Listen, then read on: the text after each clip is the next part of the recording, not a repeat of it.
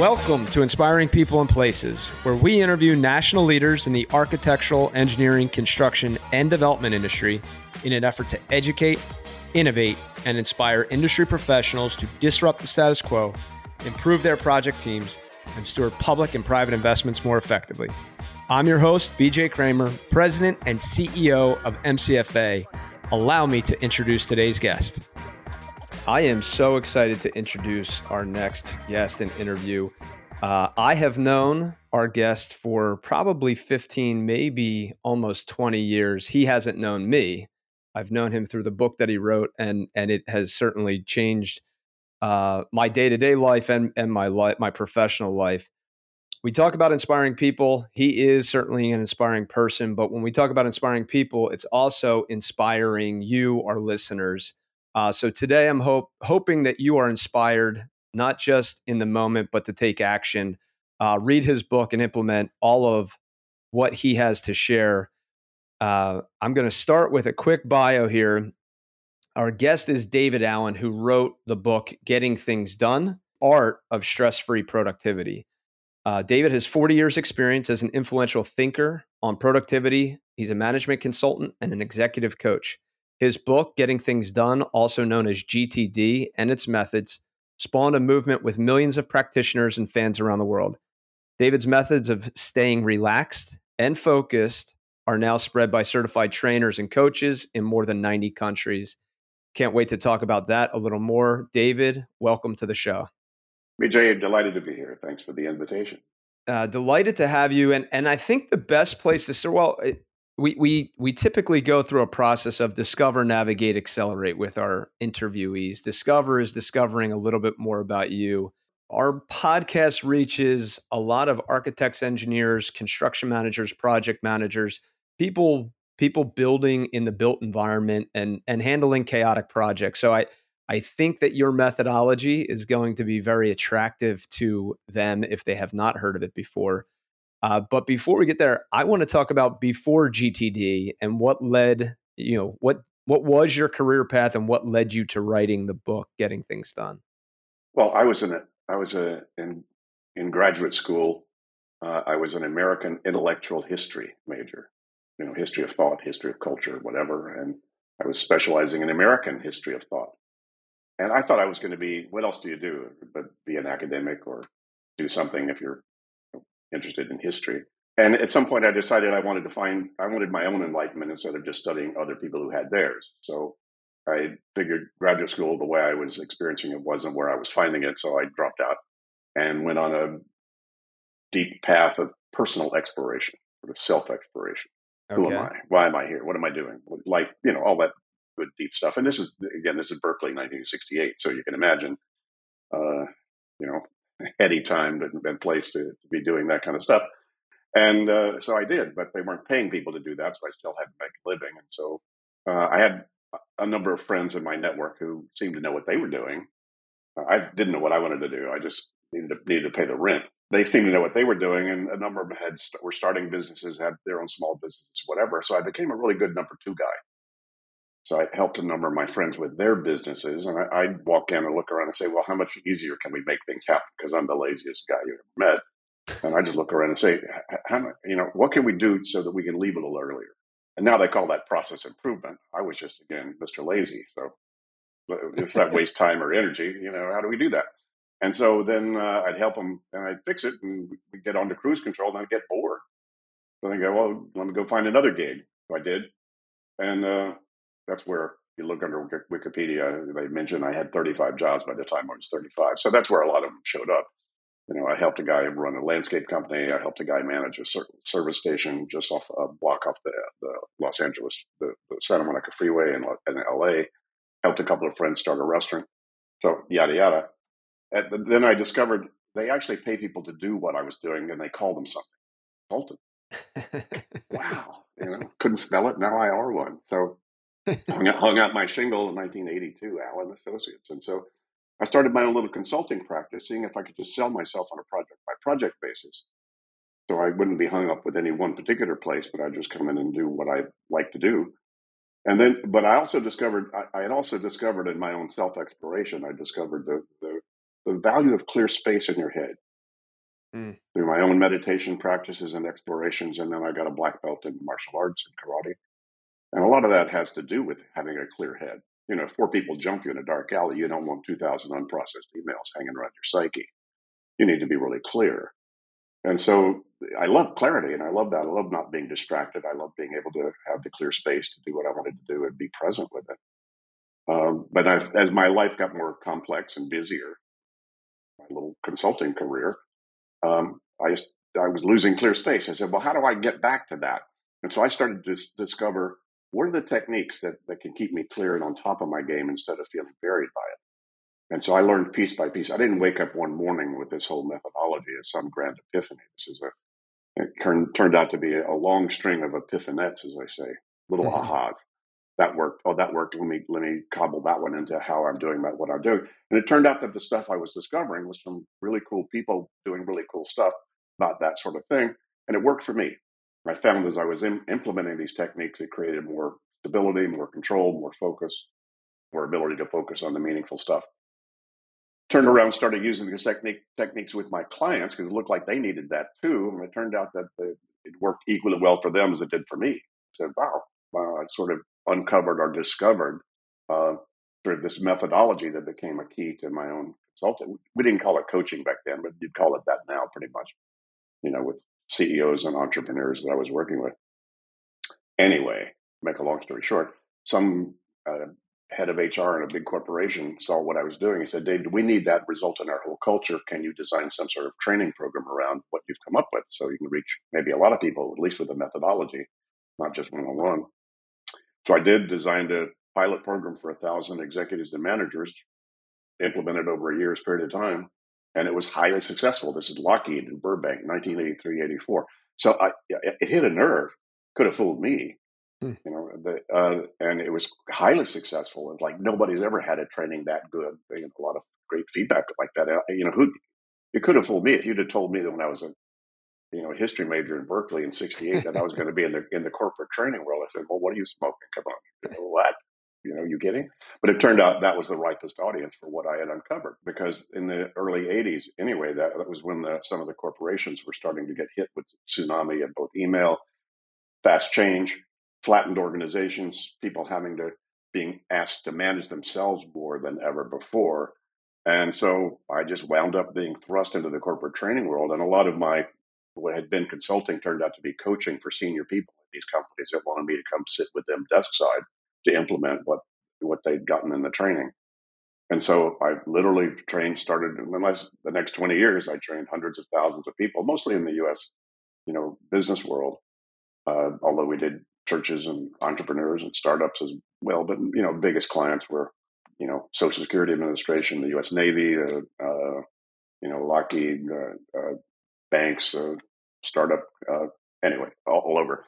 So, and then I'd spent literally thousands of hours one-on-one desk side with some of the busiest and brightest people you'd ever meet uh, implementing this. And that's when I knew, by that time, I knew this had been tested in some of the most rigorous environments you could imagine. Uh, and my stuff went viral in many of them. So I said, I, I guess, I guess this w- works. I, but it took me twenty years, B J, to find out what I figured, what I found out. I thought everybody else had already figured this out because I'd never had any formal or traditional training in time management, business, or psychology. This is all street smarts. This is all just stuff that I experienced for myself, and then started to share it with other people and found out what worked. And it was pretty bulletproof by that time. And I got some good coaching. David, you ought to write the book. I don't know how to write a book. I, but I said, you know, I probably better write the manual in case I got run over by a bus. Uh, at least people would have the instruction manual if they wanted it. Right. If they could use it. I had no idea how, whether it would work or not. So it took me four years from the time I pulled the trigger from ninety-seven to two thousand one to get the first edition of Getting Things Done out. Well, that's what I did. And I had, again, I had no expectations. I, you know, I was sort of an, anticipating what might happen, but no really expectations about how popular it would be. Because even by that time, there was a lot of noisy stuff in the marketplace about getting organized and time management stuff. My stuff is not really time management, but it's pretty much boxed in that way, you know, the way people thought about it. And it turned out it was a bestseller, went global, thirty languages now, sold three million copies, you know, so it's it spread itself around the world. And then we had to make a decision, me and my little small company. I had to build a little company to help, you know, meet the demand of people wanting trainings and coaching. And uh, I said, okay, shall we try to go global? Because people were knocking on our door from all around the world, especially in the tech world, because my stuff hit the nerve in the tech world, really, because it, it, it, it was one of the first non-tech memes that hit the tech world. And, you know, my stuff, and I, I'll be bold enough to say, but many people would tell you, my book, Getting Things Done, was really the seed to the whole life hack movement mm. that started, you know, in, you know, in the, in the two thousands. Anyway, that, and so we said, well, let's see if we can find out how to go global. So we decided to try to do that. Is there some way we can scale this, you know, in some way, so we don't have to personally necessarily deliver all that? And that's where, you know, fast forward now, we have, you know, uh, certified licensees around the world uh, who were basically G T D champions that then had their own consulting or training businesses and wanted to incorporate it as part of their own intellectual property and, and what they were delivering in their own regions. So there's a short version of a very long story. I, I want to say that, you know, Seven Habits of Highly Effective People and, and Stephen Covey was probably the first um, productivity slash Um, life coaching uh, type of book I read, and then I, you know, you you talked about the life hack movement. You and Tim Ferriss, uh, Four Hour Work Week. Yours was more of a framework. His was more of a philosophy that, you know, stokes the stokes the brain. But I I credit both of those books with, you know, at any level of success that I've I've tried to have from organizing my life and and moving my life forward. Uh, so thank you for writing it. Um, and I I do want to ask, who who have you found has been most attracted to your work? And and because I, I get that an H R department who is, you know, being t- tasked by a C E O to say, get our people more productive, or a C E O saying, I want our people to be more productive. But that's that's the corporate client.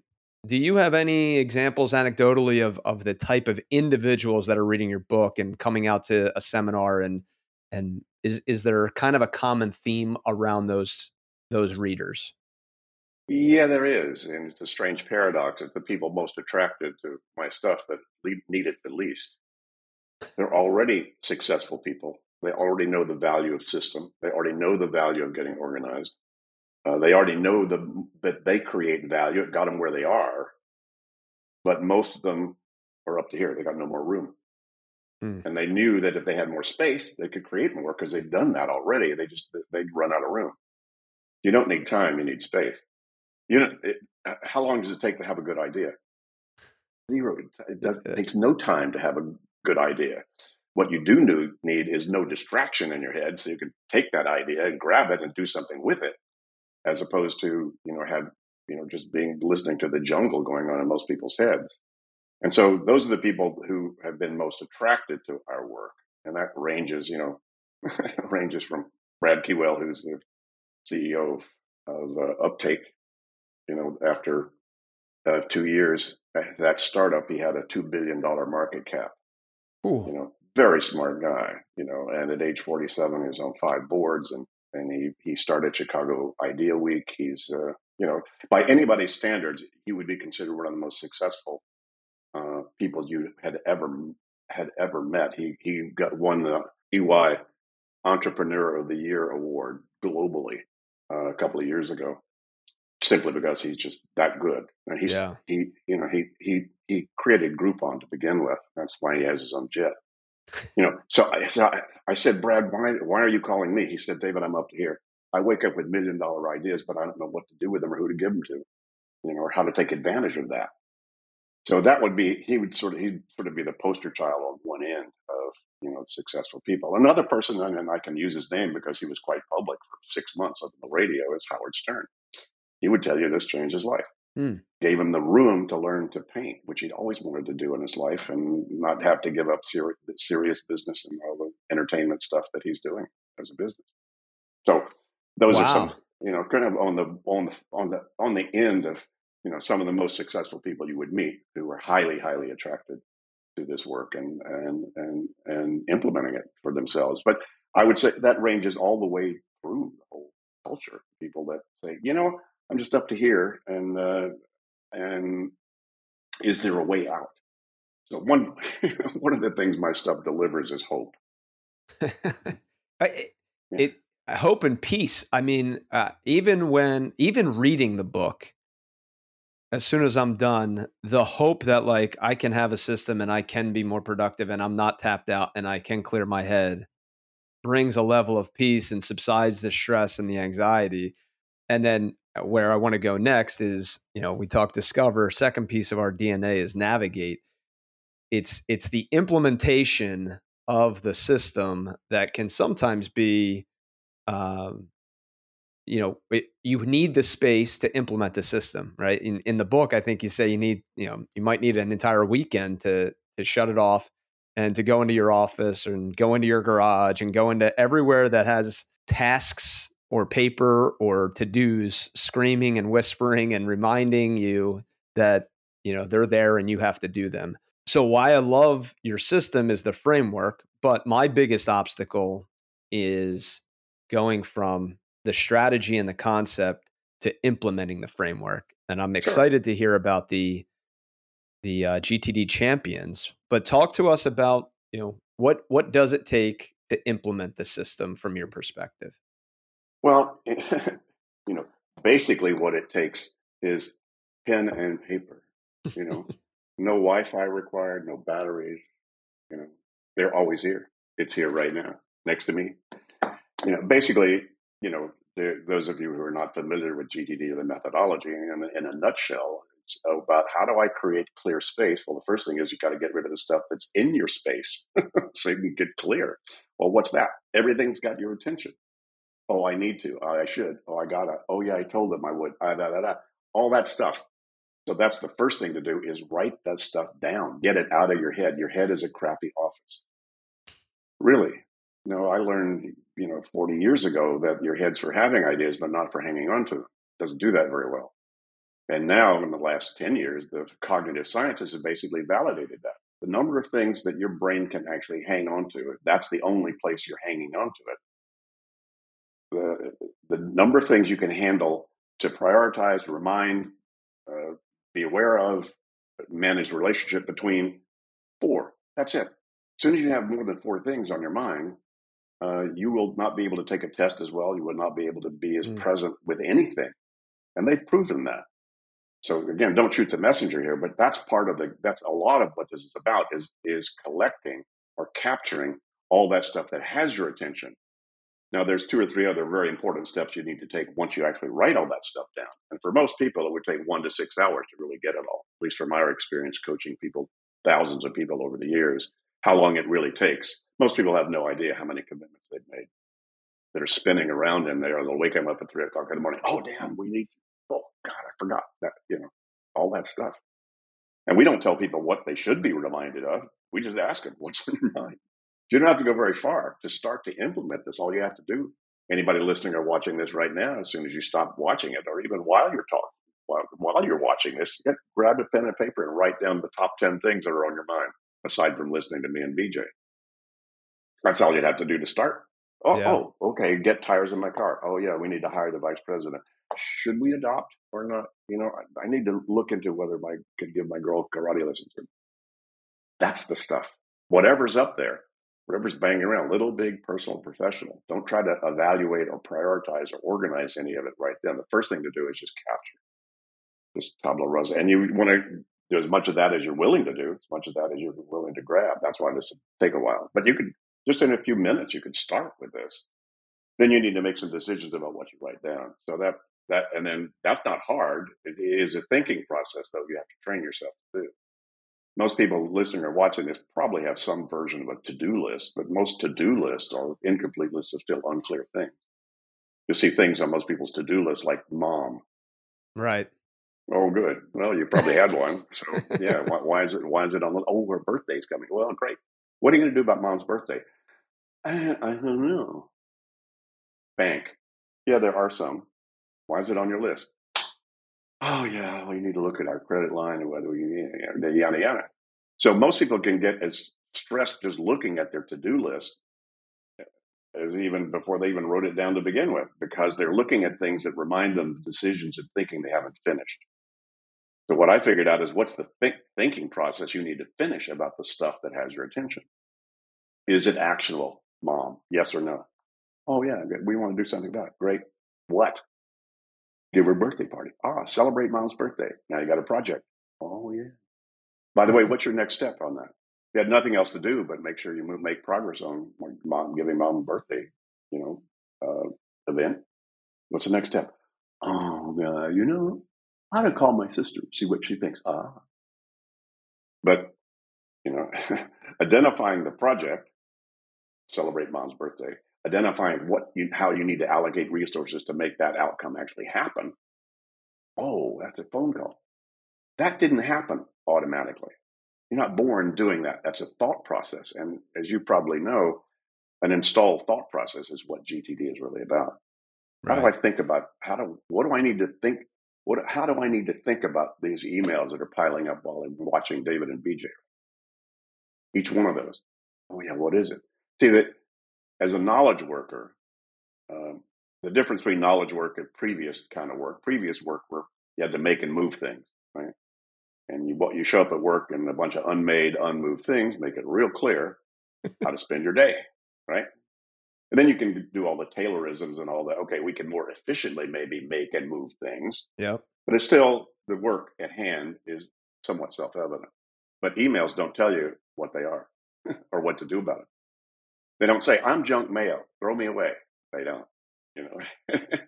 uh, you know, you've got to actually, you've got, you, you have to actually think about your stuff. So the I, second I, thing you need to do to implement this is start to think, uh, apply the appropriate thinking to the stuff that has your attention. Then you need to just organize the results. Oh, call my sister. If you can't do it right then, we're going to keep track of a call you need to make. Ah, need a list.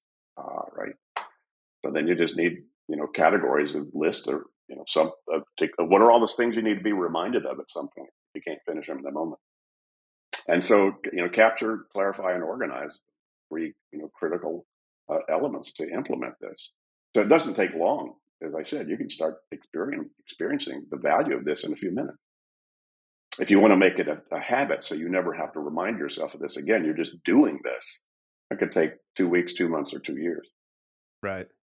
Or, so or, ten, or ten or twenty in my case. I'm a or, work in progress. Or never. You see, you're as organized as you needed to be. You just fell off the wagon because life sort of threw you a curve and you said, oh, I don't have time to keep up that process. At some point, when those things throw you a curve, you get onto the process even more. Mm. Wow, this change just happened. Okay, I, I need to recalibrate. What's the new stuff? What's the old stuff I need to then park onto someday maybe, as opposed to keep trying to think I can do all that plus all the new stuff. Right. And, you know, so recalibrate, you know, reintegrating and recalibrating and refocusing is becoming more and more a necessity. So what's changed over the years is not the methodology. That's been true since dirt, you know, uh, or since anybody had to think to figure out what to do.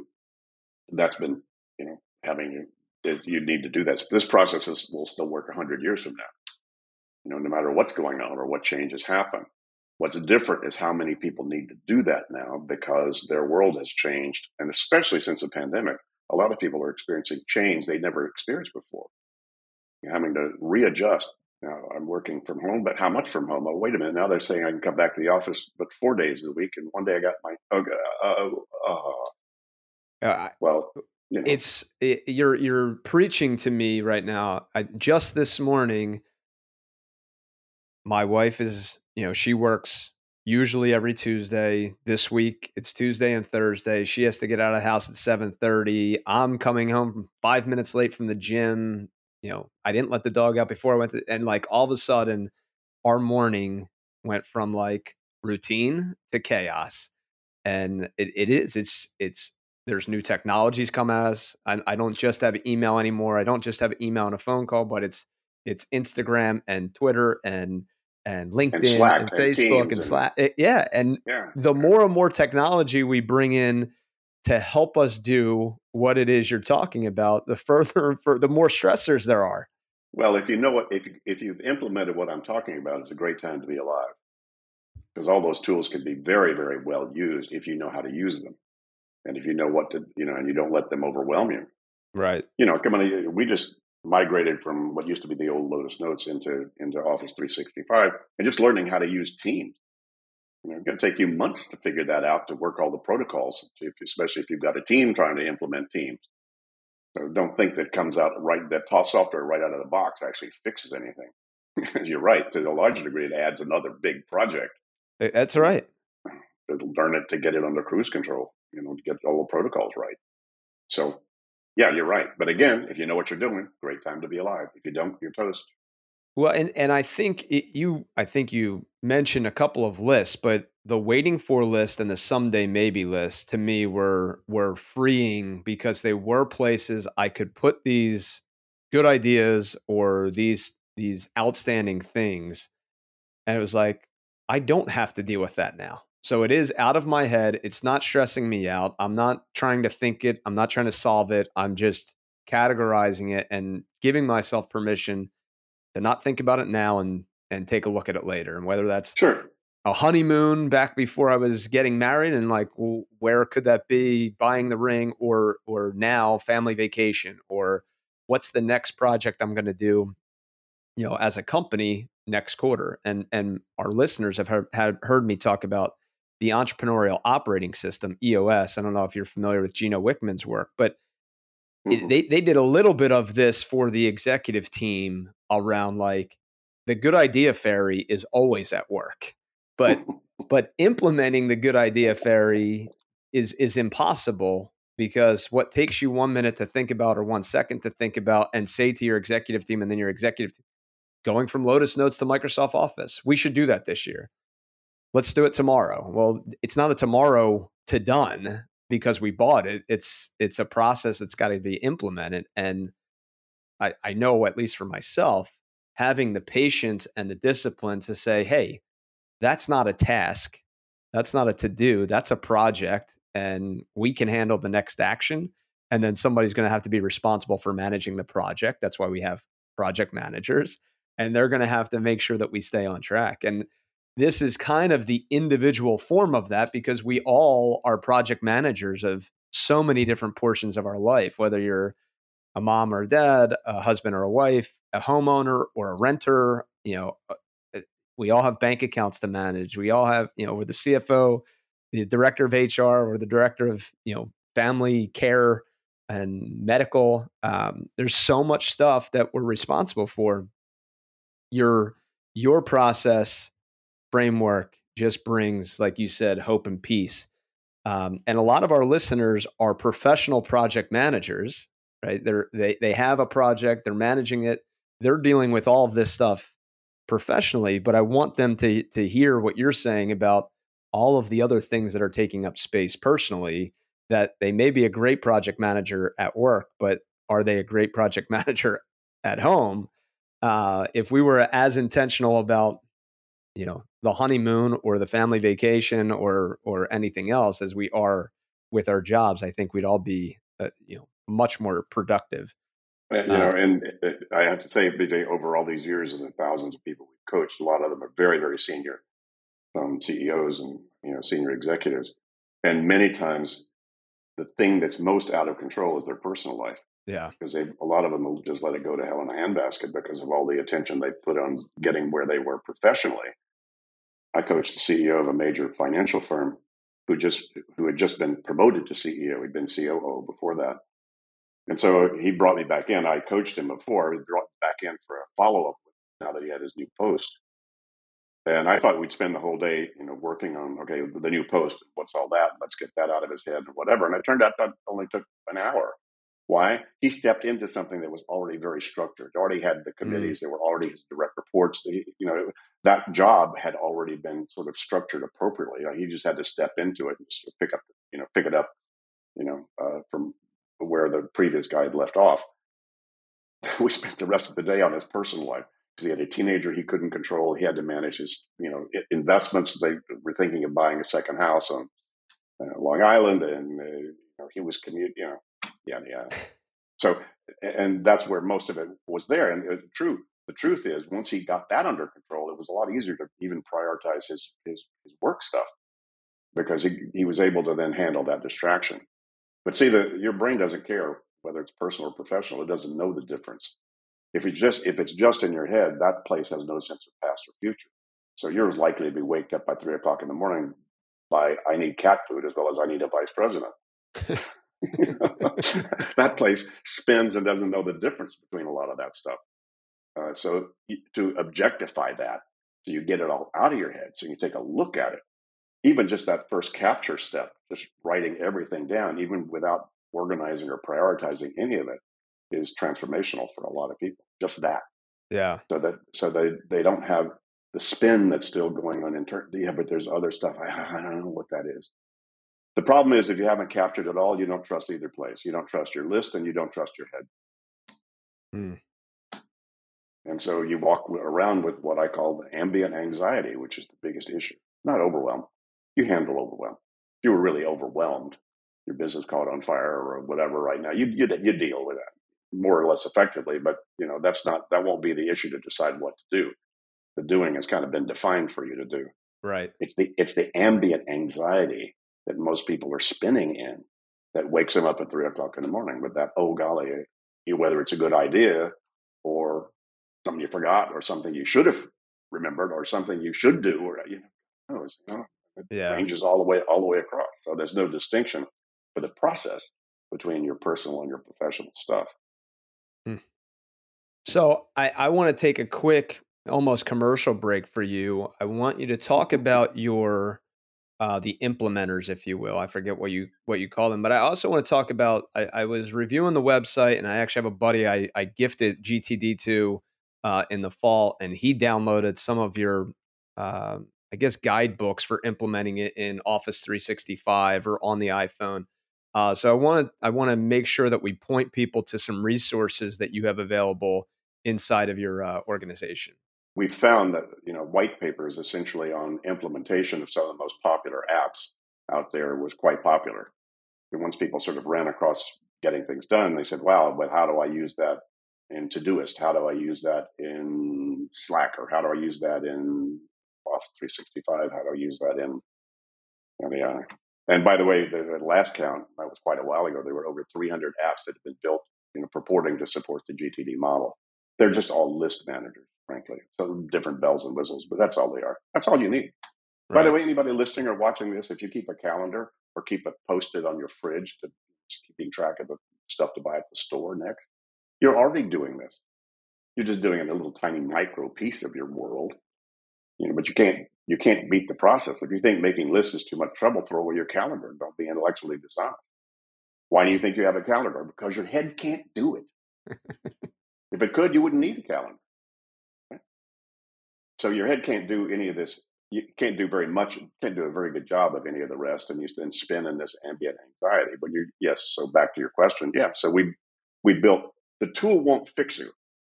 Sometimes it may inspire you to do it better because it gives you a cool tool to play with. And if your inner geek shows up on a rainy Saturday, it might might work setting something up. It might feel kind of cool. That now I've got a cool cool tool. I've got a good list manager. That's why, by the way, my stuff took off in the tech world uh, when I wrote the book, because first of all, that's when the blogging world started. And some of the mm. major bloggers were big G T D fans, so they they promoted this a lot. So it just spread around the world pretty fast. But the tech people loved it because they're almost as lazy as I am. They're in a they're in a make your life you know more productive business. You know, uh, you know, make things easier. They're the hardest working people about how to make things easier for people. Right. Right. And and at the same time, they love good systems. And you can't punch a hole in the G T D system. It's intact. There's there's nothing that you could punch a hole. Everybody tries, but you can't. There's there's you know, you, you can't beat it.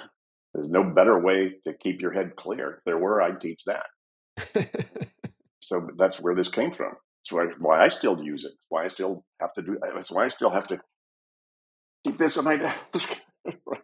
Yeah, so we built basically installation manuals for people that want to implement the G T D methodology in these different apps, the, the real popular ones. So you can go to our website, go to our store on the website, you can see the, the ones that are available out there. We didn't do them for the all because too many. Yeah, but we, we tried to grab the most popular ones out there that people were using, and uh, you know, right best way to kind of organize those if you want to if you want to do that relative to the methodology. And then where can people find out more about uh, Implement or partners or coach coaches, I guess is what I'm Yeah, well, if, if, if it depends on where you are in the world. Uh, if you're in the U S, we have an exclusive partner delivering Getting Things Done trainings. That's Crucial Learning. And uh, they're doing public seminars all over, and they do in-house seminars, and they train in-house trainers. That's a lot of what their business is.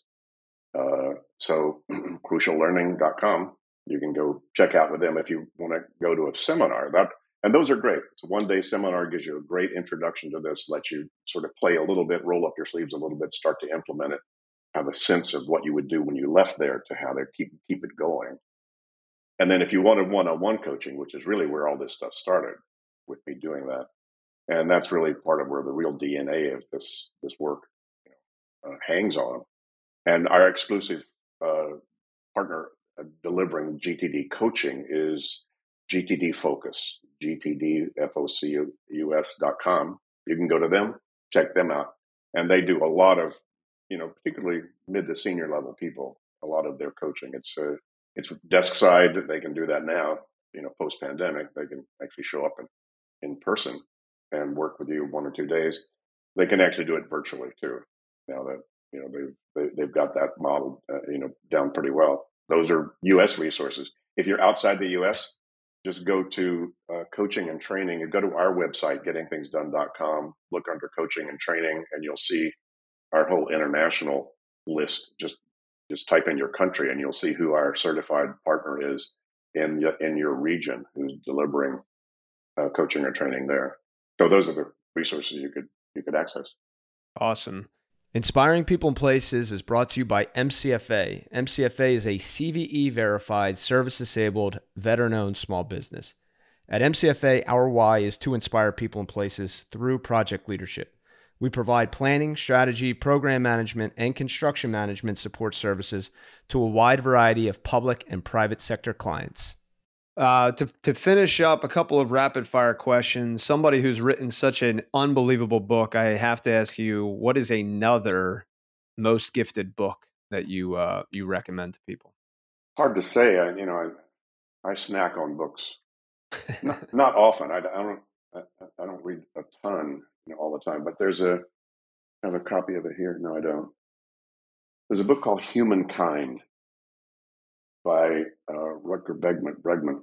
He's a Dutch guy, but it's in English, and it's a fabulous book that uh, sort of gives you some optimism about the human character. You know, if you just all, if all you do is read the press, you think the world is going to hell in a handbasket.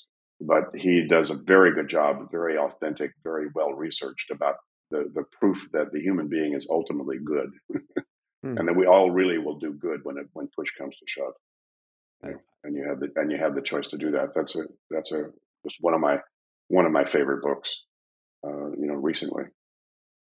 Any favorite quotes, and it could be your own. Ah, cover your heads for having ideas, not for holding them. Uh, you know, that's you know kind of just a theme, you know, of of our work. Now I've got tons. I mean, I love Mark Twain. I love George Bernard Shaw. I love uh, I love Walt Whitman. I love. I mean, they, I'm a big you know, quote collectors, it'd be hard to pick any one. They, they all have good stuff. I love them. I imagine as you've grown G T D and, and now you're, you know, you moved from California to Amsterdam. Uh, what are you doing outside of the office when you're not, when you're not talking about G T D or, or coaching or training? Walking the dogs. We have two great, uh, uh, wonderful little rascals there. Uh, Cavalier King Charles Spaniels, which we, we love the breed. So we've got two of those, and my wife and I go for nice long walks uh, with the dogs. Uh, we love to cook. We love to eat. We love to drink good wine. When I have time, I haven't done it for a while, but I love to paint, love to play the flute. So mm. when I when I finally retire, you know, I just turned seventy-seven, so I'm not sure if retirement's even on my radar at all. I can't, somehow I can't stop doing this. I've got a new book in the works that's going to come out this year about G T D for teams. You know, for years, people have said, God, once I got it, why can't everybody around me get it? Life and work would be so much easier. You may have told your, you, you may have told yourself that. Right. Yeah. And so, but I've never had a really good way to tell people how to do that. And I've got a co-author now who's done a lot of work, more than I have actually in the last, you know, ten or fifteen years, working with senior teams implementing Getting Things Done and watching what happens on a team level and how much the principles of Getting Things Done applies in a team. And a team could be you and your cab driver, it could be you and your wife, it could be you and your kids, it could be any group of people that are trying to accomplish something together to make something yeah. happen. You know, it's basically a team. And there are best practices there. You know, our biggest, not necessarily frustrations, but one of the things that has kind of gnawed at us over the years is we'd coach people that this, they would implement, you know, our stuff and go, oh my God, this is transformational. This is great. And then they walk back into a dysfunctional, toxic environment. And they just have to use G T D to, to you know, fence around themselves so that, that everybody else's crap doesn't get onto them. You know, and they can, you know, and that's, gee, that's, that's a waste. And so a lot of people actually wind up leaving their, or, or once they catch this, they go, God, people who don't get outcome and action thinking. Mm-hmm. You know, if you're not having your meeting start on time, you know, with the right people there at the right time, because the purpose of the meeting is clear and they're not ending discussions without going, so what, what's the next step and who's doing it? Just those two things can change your culture. Just outcome and action thinking about meetings, about your project. About have you really defined what you project managers out there? Have you really sat down with you and your team and defined what wild success on your project would look like? By the way, when is done done? Yeah. You know, most most people think they're done, but they're not. There's all kinds of weird stuff hanging out. That, that will that will speak to the entire construction industry, because the last ten percent of the project takes the longest to close out, and whether it's the punch list or the turnover or or yeah. the make makeup list, you know, and just the, you know, come on, I used to manage a landscape company. I know. Yeah. Especially when you're dealing with contractors, you're waiting for a list that better be right at hand all the time. Right. And following up.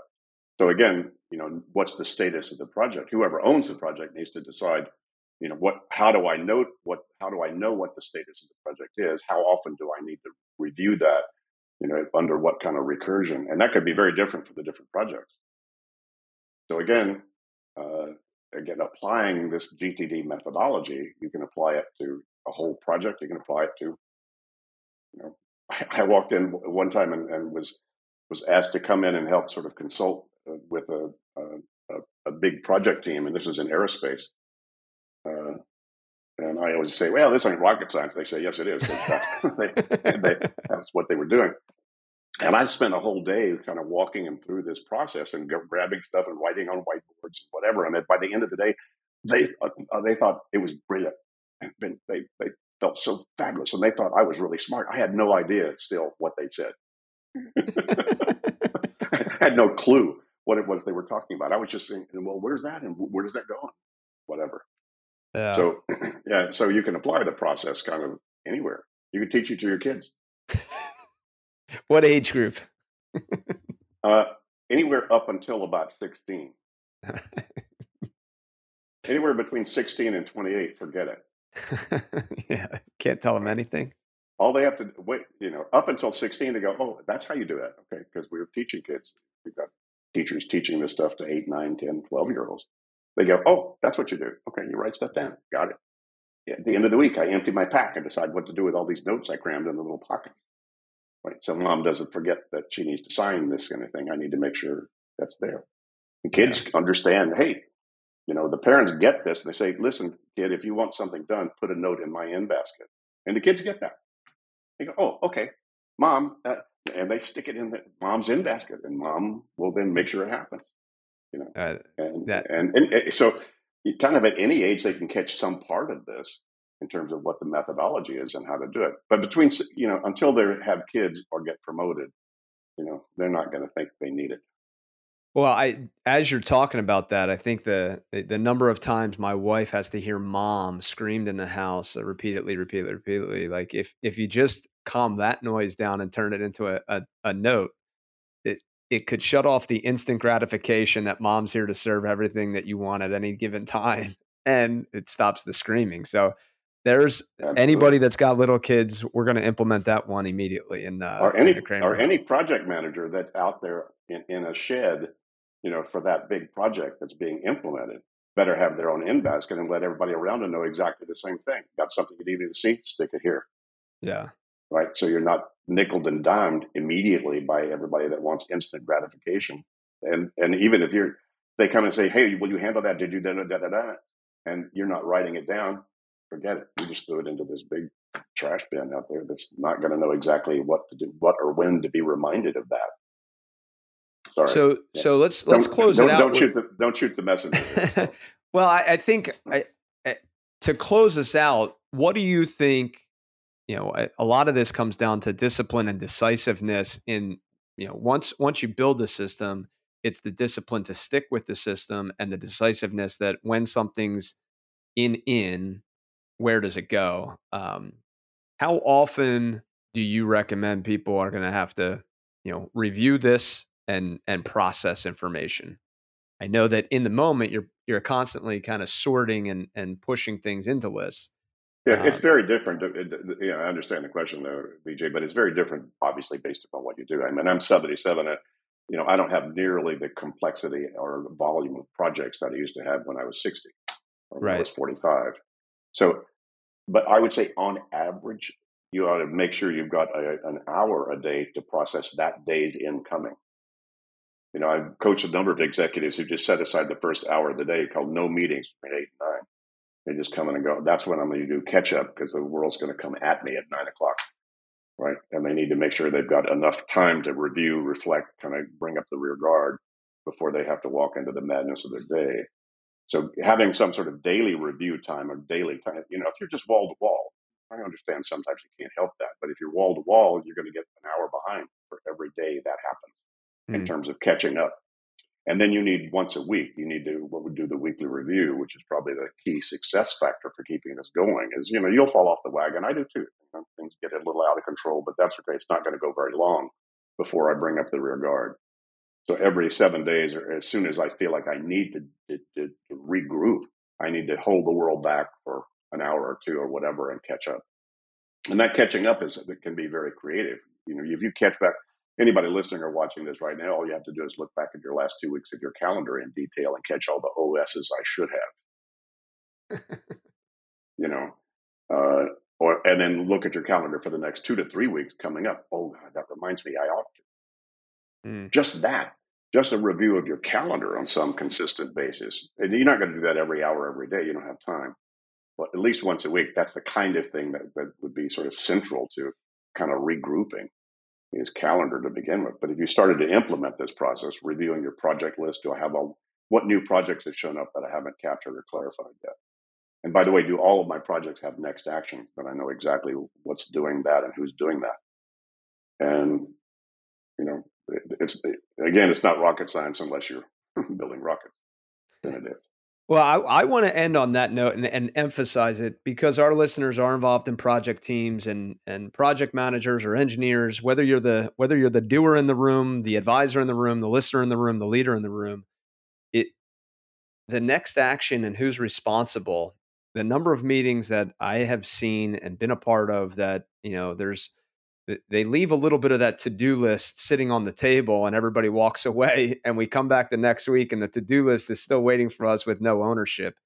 Um, and I think the G T D process is, you know, and, and I'm excited to hear about the team book because I do think that it forces healthier communication around responsibility and ownership and next action. Like you talked about the outcome action thinking, which was ingrained in me to, to a certain degree in the military.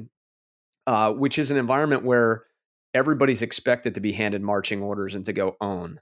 Uh, I think that, you know, in, in some organizations and in some project teams, there's still that storming and norming and everybody's afraid to be telling other people what to do. But if the person that's supposed to, quote, be doing it doesn't step up and take responsibility for the action, somebody has to say, hey, who's got the next action? Who's responsible for that? And, and yeah. force that responsibility to be taken. Well, if, if I'll take an extra minute, sort of. Yeah, absolutely. I, I, your last, the last minute is always yours. Well, let's go back to Deming. Yes. You know, who created total quality management. Absolutely. From the U S to Japan, studied Toyota, Kanban, you know, that whole idea. Mm-hmm. And, you know, his point, which is very well taken, which you can have very, very high performing people, but if your process sucks, the outcome sucks. Right? But the obverse is also true. Or the converse is also true. You could have a fabulous process, but if you have people that personally can't manage themselves and their role in that process, your outcome sucks. Right. So you, you need both. You need both a team process. Hey guys, we start on time. You know, if you're not here, don't show up. Or we're not even setting, we're not, you don't, you don't have to come to the meeting unless the outcome, the purpose of the meeting is clear. And you don't end meetings without going, what do we decide, who's doing it?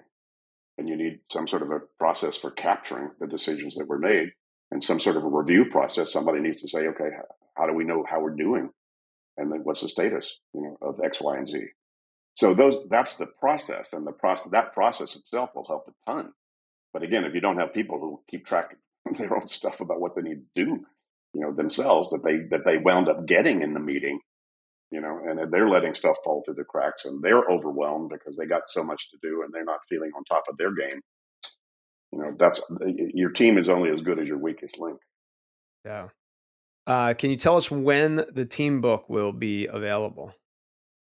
You march with snails when you're walk, working with, you know, an international publisher. So we'll see some, sometime this year for sure. Awesome.